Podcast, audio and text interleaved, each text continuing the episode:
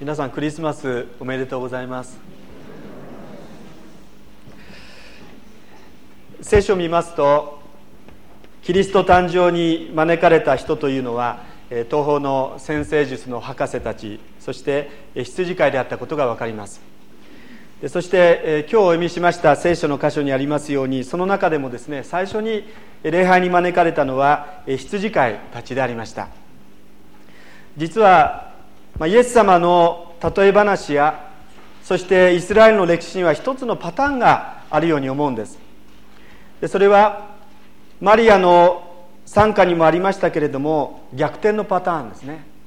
ふさわしくないものが選ばれるというパターンであります。そしてこのパターンが教えていることを一言で言うならばそれは神様の恵みっていうことだと思うんです。で今日はこのクリスマスの出来事に現れた神様の恵みっていうことについてご一緒にもう一度考えてみたいと思います。先ほどお読みしましたルカのルカの福音書の第2章の冒頭を見ていただきたいんですけれどもここには歴史上の人物の名前が次々と登場します。ローマ皇帝のアウグストスという名前が出てきます。その部下シリアの総督がキリニウスという人物でした。2節のところにそれが出てきますね。で彼はローマの執政官。でこのシリア州というのは調べてみますとローマ帝国統治下の中でも第一級の属州だったそうです。ですからキリキリニウスという人はローマ官僚の中でも最も出世していた者の一人でありました。また今日はお読みしませんでしたけれどもマタイの福音書の第2章を見ますとこの時期ヘロデ大王と呼ばれる王様もいました。彼は紀元前の37年から紀元4年まで活躍しました。多くの建造物を建てましてマサダの砦マケルスの砦そしてエルサレム神殿。まあ、イエス様が地上を歩まれた時もまだ完成に至らなかったと言われていますけれどもその大神殿ですね40年かかったというふうに言われています。そして有名な地中海の港町であるカイザリア。こうしたもの全てがですねヘロデ大王の手によるものであります。でこうやって見ていきますと当時のローマ世界でもですね一二を争う権力者有名人がルカの福音書の冒頭最初の場面イエス様の誕生の場面に登場するんですけれどもところがそのような人誰一人としてですねイエス・キリストを礼拝するに至らなかったということなんです。最初の礼拝者として選ばれたのが貧しい羊飼いのおじさんたち。ユダヤ人からするならば決して交流したくないような違法人である東方からのそれも先生術の占いの博士たちでありました。でこのことは私たちに何を教えているのか。それは全ての人は招かれて招かれているんですけどもその招きに応じた人々は本当にわずかであったっていうことを教えているように思うんですね。なんで羊飼いや博士たちは招きに応じたんでしょうか。それは自分が救われる必要があると感じていたからです。たったそれだけの理由ですね。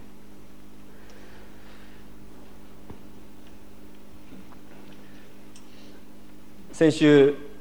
新聞を読んでみましたら読んでいましたらあの今年7月の末にですね精神科の先生である加山理香さんの「しがみつかない生き方」っていう本が出版されました、えー、私はあの残念ながらまだ読んでないんですけどもものすごい売れ行きだそうですね。新書部門ではもうずっとトップだそうです。もうすでに40万部が、えー、売られているということです。でその本にはですね普通の幸せを手に入れる10のルールっていう副題がついています。恋愛に全てを捧げないとか仕事に夢を求めないそうした10章からなる本だそうです。で特に話題を呼んでいるのが勝間和代を目指さないというその一番最後の章だそうなんですね、まあ、今日もあの、えー、大きく広告に出てましたね。勝間さんの新しい本が次々と出されるわけですけども。私はあの、えー、その経営コンサルタントの勝間和代さんの、えー、本は読んだことありませんけども彼女のインタビュー記事とかあの NHK であの番組をやってますね。ああいうのはあの何度か見たことがあります。で加山さんはその勝間和代さんを、まあ、競争社会の成功者の象徴として見ています。加山さんによりますと勝間さんの著作の多くはですねこういうふうに書いてありました。家事や仕事や人間関係の無駄を徹底的にそぎ落とした結果生まれた時間や労力をさまざまなスキルアップに充てることで一つ上の人生を目指すノウハウを示したものというふうに分析しています。ところが精神科の加山さんはその診療の現場でですね勝間さんの言う通りに努力しても人生が充実しない自分はダメな人間だと自己否定に走る患者さんが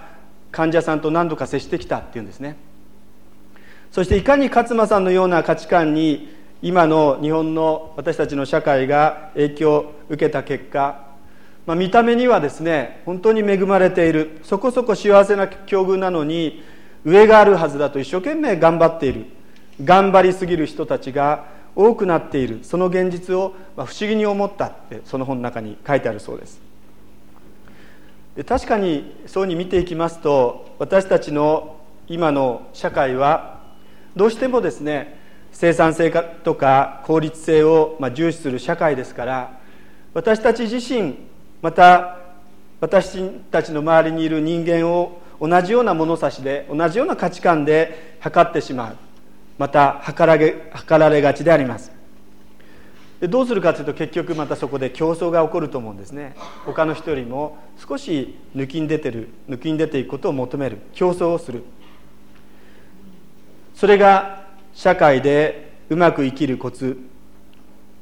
で加山里香さんのしがみつかない生き方っていうのがこれだけ売れてるっていうのはやっぱりそうした流れの中でですね私たちどっかこう疲れを覚えてるからだと思うんですね。さてこのイエス様の時代のヘロデ大王もアウグストスやキリニウスもみんなその時代のチャンピオンたちでありました。その社会においてもうナンバーワンになった人たちですね。そして彼らは競争の世界に生きてるわけですけれども生きて生きてるわけですからどうしてもですね横との関係の中で自分が上か下かそれがいつも問題になっている。でそれによって自分の位置をですねはっきりさせようとするわけであります。しかしどうでしょうか？こうしたナンバーワンを求める生き方の代表者であるアウグストスキリニウスそして、まあ、今日は出てきませんけれどもあのマタイの福音書に出てくるヘロデ大王と対照的に聖書のクリスマスの場面に登場する主役たちはみんなオンリーワンの世界に生きていた人たちでありました。聖書は世の中の頂点に立つ人々に対してマリアやヨセフや羊飼い博士たちにスポットライトを当てることによって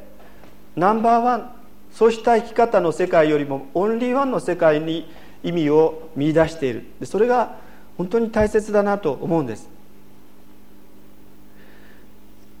先ほども触れましたけれどもナンバーワンになろうとする生き方を求める人々は誰一人としてイエス様がお生まれになった時にイエス様とお会いすることはできませんでした。しかしある意味でそうした世界から無縁のですね羊飼い。当時のユダヤの価値観からしては本当に取るに足りない違法人の代表である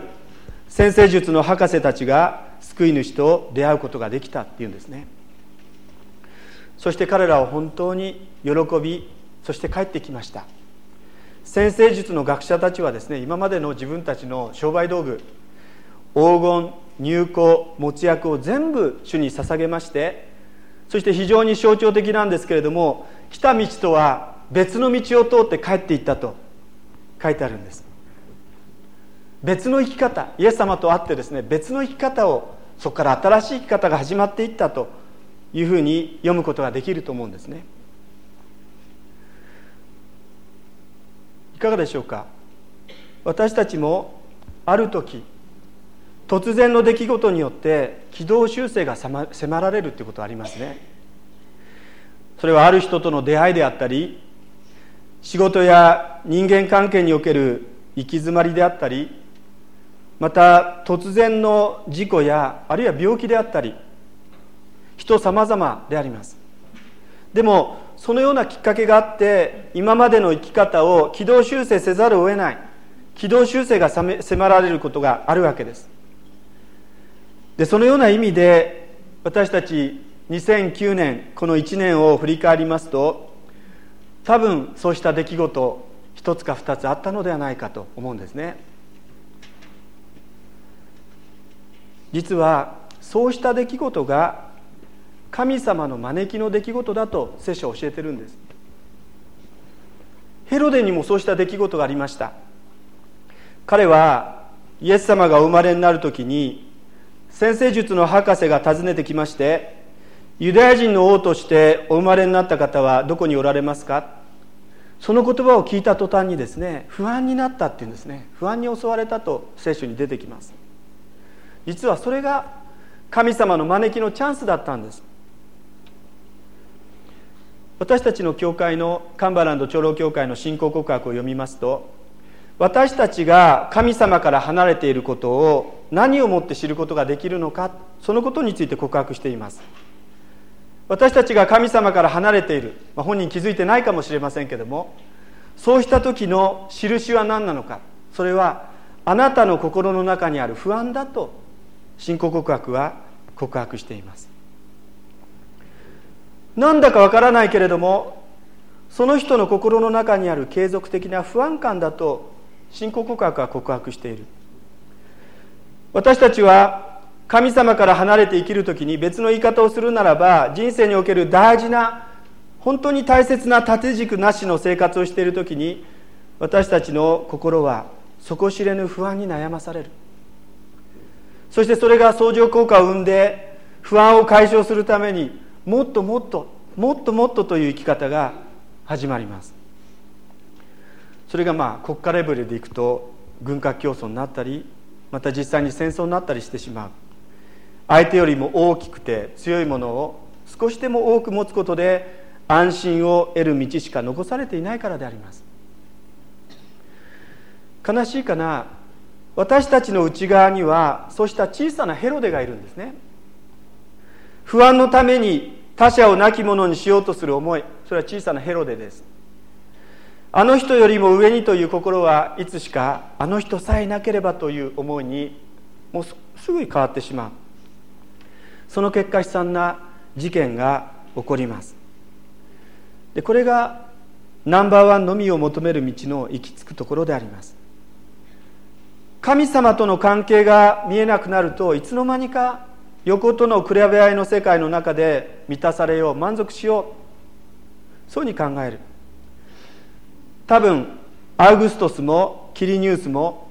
そしてヘロデ大王も競争したらですねもう立派に勝ち抜くことのできた人々でありました。いや実際に勝ち抜いた人たちですねここに出ているのは。でもその結果本当に大切な出会い主イエス・キリストとの出会い私たちに本当に私たちが必要としているその神様の救いからですね遠ざかってしまったんです。今日のところに出てくる羊飼いにまた話を戻したいと思うんですけども彼らがその時代の物差しで測ったとするならば本当に取りな取りに足りない人々であったことが分かります。羊飼い羊を飼う者たちは移動生活者でありました。そして立法を知らないという人々でした。そして何よりも決定的だったのは動物を飼うその仕事柄。例えば野原で、まあ、今朝も、え、子どもたちにお話したんですけども獣にですね羊が襲われてそうした裂かれた死んだ羊に、え、いろんな形で触れなくちゃいけないわけですね。いつもそうした危険と隣り合わせであります。ご存知の通り旧約聖書では死体に触れると汚れたものとなるというふうに規定されている。その結果清めの儀式をして一定期間置かなければ礼拝に出ることが許されませんでした。ですからあの2000年前の世界中が人口調査をしていたそのような最中でもですね羊飼いのおじさんたちは数に入らない人々だった。彼らはのんびりと、まあのんびりじゃないと思いますけどね本当に寒い中にあのベツレヘムの野にいつものように居続けることができたわけであります。あのイエス様の良きサマリア人の例え有名な例えがありますけども祭司レビ人が瀕死の重傷っていうことあってる人を無視してですねそして向こう側を通っていったとあります。でも良きサマリア人はその敵対関係にあったその人ですけれどもその人を助けてあげて介抱してそして宿屋に連れて行った。そうした例え話なんですけれどもなんでなんで祭司レビ人が横を通り過ぎていったんでしょうか。見て見ぬふりをして行ってしまったわけなんですが実はもしその横になっている人が死んでいてその人に触れてしまったらある一定期間礼拝を司ることができなくなってしまうわけであります。私も A 型インフルエンザにかかってあの A 型じゃない新型ですねごめんなさい。あの講談に一回立てなかったんですけども、えー、何しろその触れたらですねその礼拝の奉仕をができなくなってしまう。それは罪だとか罪ではないということではなくて聖書は清めっていうことを教えています。これは祭儀礼拝に関する規定であります。でこのように羊飼いは死体に動物の死体にですね日常的に触れていますので礼拝に出ることが非常に難しい状況にありました。こうした理由から羊飼いは救い主を礼拝する可能性の一番薄い立場にいた人々最もふさわしくないと考えられていた人たちでありました。私たちは聖書の背景のない、まあ、日本の中で、えー、こう暮らしていますので羊飼いがふさわしくないのはですね臭くて汚いからだ、えー、貧しいからだそういうふうに考えてしまうかもしれません。でもユダヤ人たちはよく分かっていました。彼らは礼拝に来てはならない。立法に従って汚れた人だからだ。今日の聖書の箇所を見ますとそうしたユダヤ人たちがそうに考えていた羊飼いたちがイエス・キリストを礼拝する最初の礼拝者として選ばれたということは私たち日本人がほんのちょっとしか感動しませんけれどもこのことはですねユダヤ人はもっとすごく感激するわけであります。それは本当の救い主は人間のあらゆる条件それが旧約聖書の中に書かれている清めの条件すらも乗り越えどんな人たちも神様招いておられるということを改めて知らされるからであります。実は羊飼いが最初の礼拝者として選ばな選ばれなければですねここまでは分からなかったことだと思います。聖書的背景の薄い私たちは羊飼いって聞くとですね、えー、なんかこうのどかでいいなとか牧歌的でいいなその程度のしかことしか感じないかもしれない。でも本当のことはそういうことではありません。羊飼いのようなあの立法に照らして汚れ差別された何も持たない人たちが礼拝なんかに来てはならない。来たとしても入り口で追い返される人たちが救い主を迎える時に本当に受け入れられたっていうことですね。でそれは神様の恵みがどんなものであるのか。最初から聖書はそのことを教えているわけであります。恵みっていうのはそういうもの。人間の条件を超えたものであります。神様の見舞いに招かれる人は多くいます。しかしほとんどの人々は広い道を行くわけであります。広い道って何でしょうか？それは縦軸のないこの世の価値観で上か下かを競い合う道であります。エルサレムの人々や国会議員キリニウスヘロデ大王そしてアウグストスが一生懸命歩いていった道です。自分が立派になって偉くなっていろんな意味での持ち物に物持ちになって威張れるような道であります。けれども今日のルカの福音書の2章は逆なことを書いてるんですね。アウグストスキリニウスそしてヘロデ大王が通らなかった別の道。博士たちがイエス様と出会ってですねそして帰っていった別の道。それをヨセフマリア羊飼いそして緑子イエス様は歩んでいかれた。それは主の見舞いを主の見舞いを歩む道。ここにいる私たちはどちらの道を今日から選ぶでしょうか。あるいはこれからも選び続けるでしょうか。神様の恵みクリスマスに表された神様の恵みというのは力や資格のある者が頑張った結果ようやく手に入れることのできるようなものではありません。全ての人が受けることのできるものであります。ですから恵みなんですね。誰も資格を主張できないほど素晴らしいものでありますから恵みであります。このイエス様は布にくるまって貝羽桶に寝かされました。貧しさの極地であります。家畜が生まれる場所です。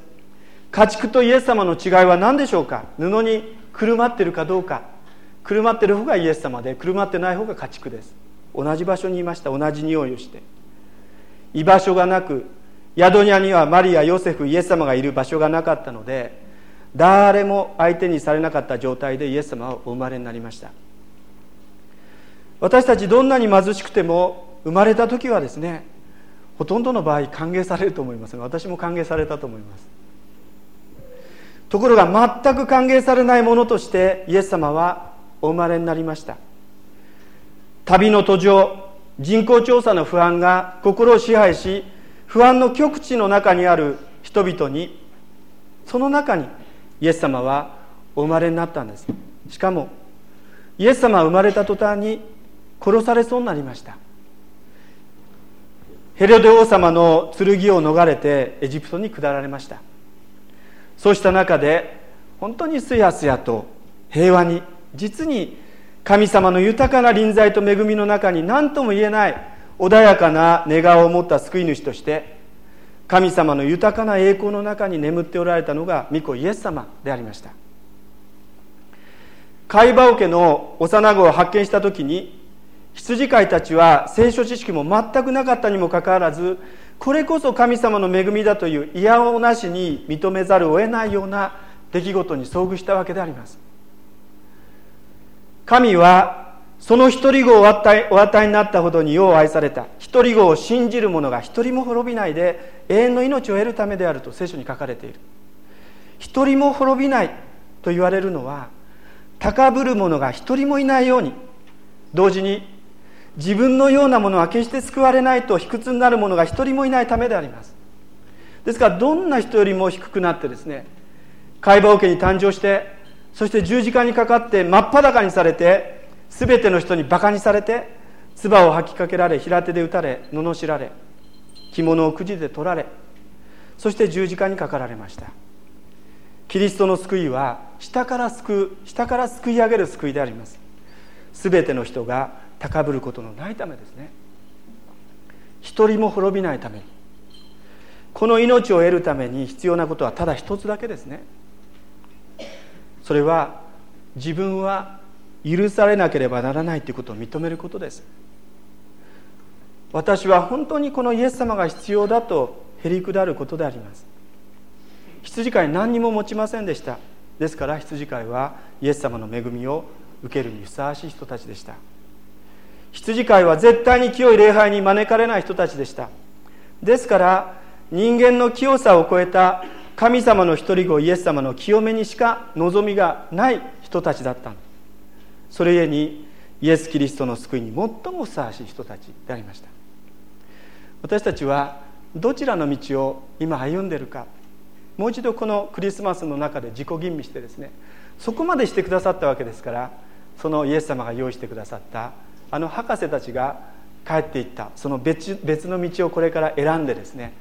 本当に神様につながる私たちでありたいと願います。お祈りいたします。